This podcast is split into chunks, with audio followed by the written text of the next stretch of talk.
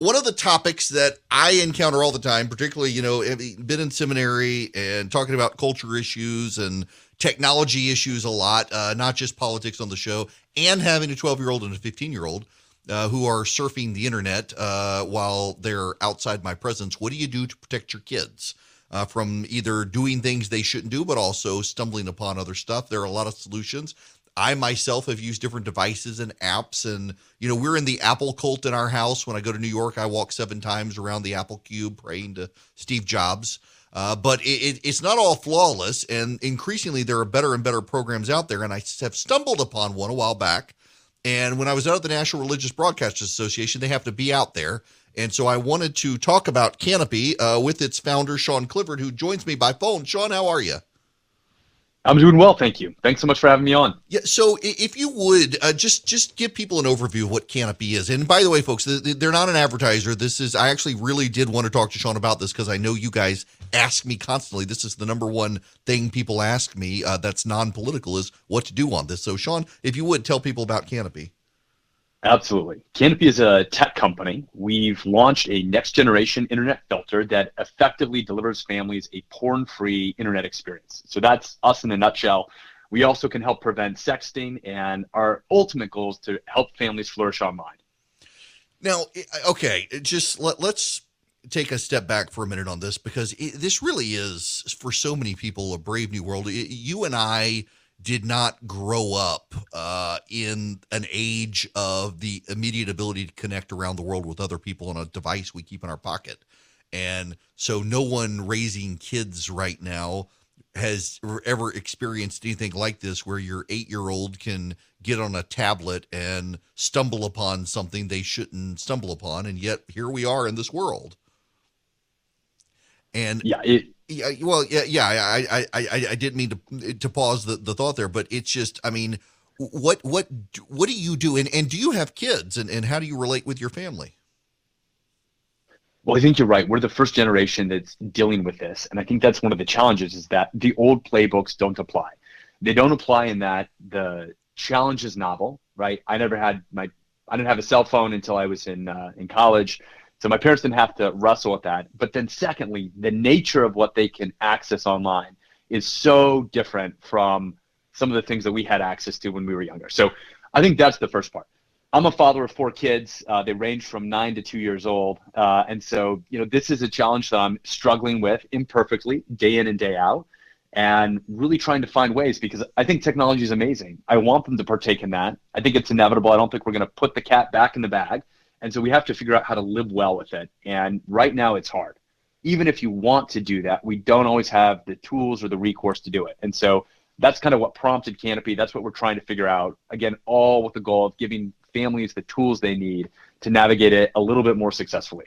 Now, I've got in in my house, uh, I've got a circle device. Uh, it limits, like for example, if you come to my house, you can't use Snapchat and stuff like that on our Wi-Fi uh, but that bypasses uh, if you've got cell service, you can. Uh, then I've got uh, I, we're in the Apple cult, and I've got the Apple monitoring stuff on my kids' phones and, and the like. Although um, I suspect there are ways around some of that. What what? How do you segment and set Canopy apart from stuff like that? It's a great question. There's a lot of tools out there, and it really depends on what that core need is that you want to address. I think what Canopy does better than anyone else out there is that we're able to prevent exposure to pornography. And we're also able to deter sexting. On those two dimensions, I think we're the best tool out there. Uh, and so we're really excited about that. Uh, and we think we offer something. So I'll share a little bit about why we're different. Our tool is cutting edge because we're relying on two big tech advances that came out of Israel. The first is uh, our team over there figured out how to build artificial intelligence that could identify nudity and pornography with 99.7% accuracy. The second is they figured out how to scan the internet in real time as you browse in just a matter of milliseconds. So when you put those two things together, uh, we are able to scan websites as you're navigating them, see if any of the content is problematic, and then either block it or just pull out the bad stuff before the images and videos populate on a page. So the net effect of this is um, if there's a brand new porn site, never been scanned before, no one's ever tagged it, we'll still be able to block it. And then secondly, so much of the internet today, regrettably, is good mixed with bad. And if you go to a website like Twitter or a website like Reddit, and there's some good in there, and there's also some pornographic content, we can strip out just the bad stuff without blocking the whole thing. So you can still access some of the content that uh, you're okay with your kids interfacing with, knowing that they won't be tripping into uh, some of the hypersexualized content that regrettably exists in more and more places.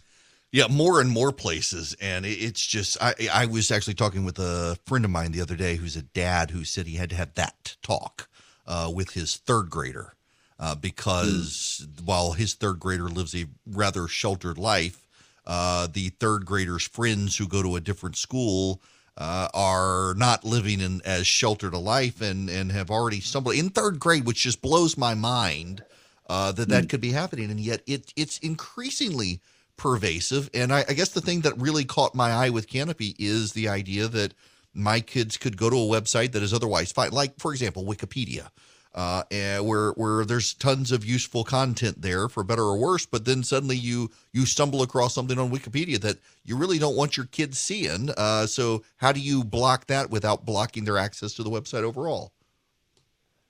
Yeah, so that that's been the real challenge, right? The traditional tools we kind of think of as a butcher's cleaver. It's kind of an all or nothing approach, and that's very difficult to maintain uh, in the modern world. And so we think of our tool as a scalpel we, we have a little bit of precision extraction. We can take out just the bad stuff, but still serve up the rest. So we think it's a novel approach. And just to your point about the age, you know, the thing that scares me, the majority of American kids today will be exposed to hardcore pornography before they enter middle school, mm-hmm. which is terrifying. And the other thing to keep in mind is the majority of those, over 60% of that first exposure is accidental. And so I think one thing I encounter a lot is, you know, I'm raising good kids. I trust my kids.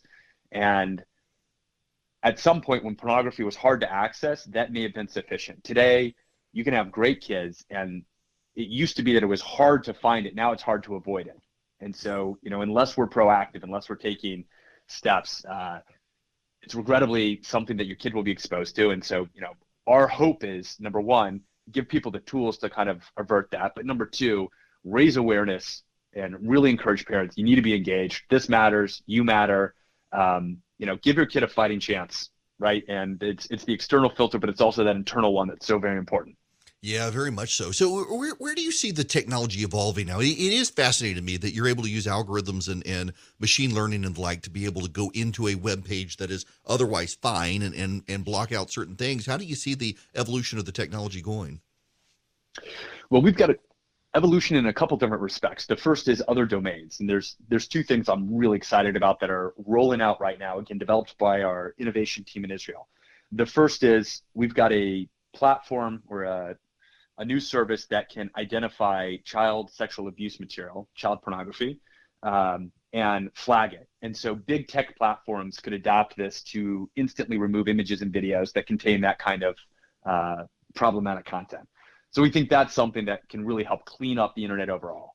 We've also got something for law enforcement that uh, enables them to identify CSAM content so that individual agents don't have to sit there and manually go through some of the most uh, dark content out there in order to prosecute.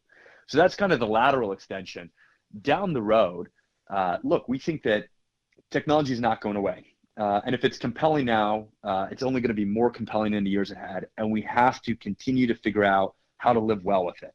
I think our initial focus is on protecting children from exposure to pornography. We'll get better and better on that. I think we're the, the best tool out there for it. We're not perfect, but we're getting better every day. Uh, but I also think there are other questions about can we live well with technology? Is it actually serving our intentions or just harvesting our attention? And on that front, people are looking for answers. They want help to make the most of it and live well with it and live wisely with it. And I think on that front, technology really, you know, we're just now recognizing all the problems with it, can help us play a constructive role there. Yeah, it, it's funny you said that. I, I, I sometimes wonder, uh, am I using technology or is technology using me between either mm. serving me up as a commodity to be sold to advertisers or, or the like and and I mean I go back and forth on that issue it's certainly I grew I grew up in the Middle East was uh, raised in Dubai and had a computer in my classroom starting in first grade, an Apple IIe, and and I realized I'm the anomaly for particularly for someone in hmm. my age group in my 40s. uh, and and I love it. I love technology, uh, but I also realize that there are some days where I feel like it it sure does seem to be using me more than I'm using it. Yeah, that's exactly right. And you know, even for adults like ourselves, but especially for kids, right? It's us against a team of neuroscientists and psychologists that have figured out through thousands of tests how to make it as compelling as possible, which is why we all love our devices. They really were designed uh, and engineered to be as alluring uh, as possible and to make you want to stay there.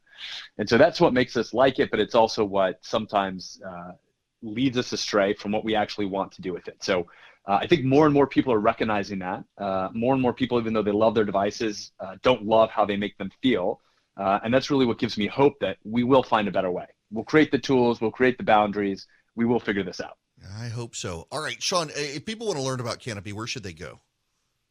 Well, thank you so much. Uh, they can visit our website, canopy.us forward slash safer. Uh, and there they can find out more about the tools, how we work, and ultimately our bigger vision for how families can flourish online.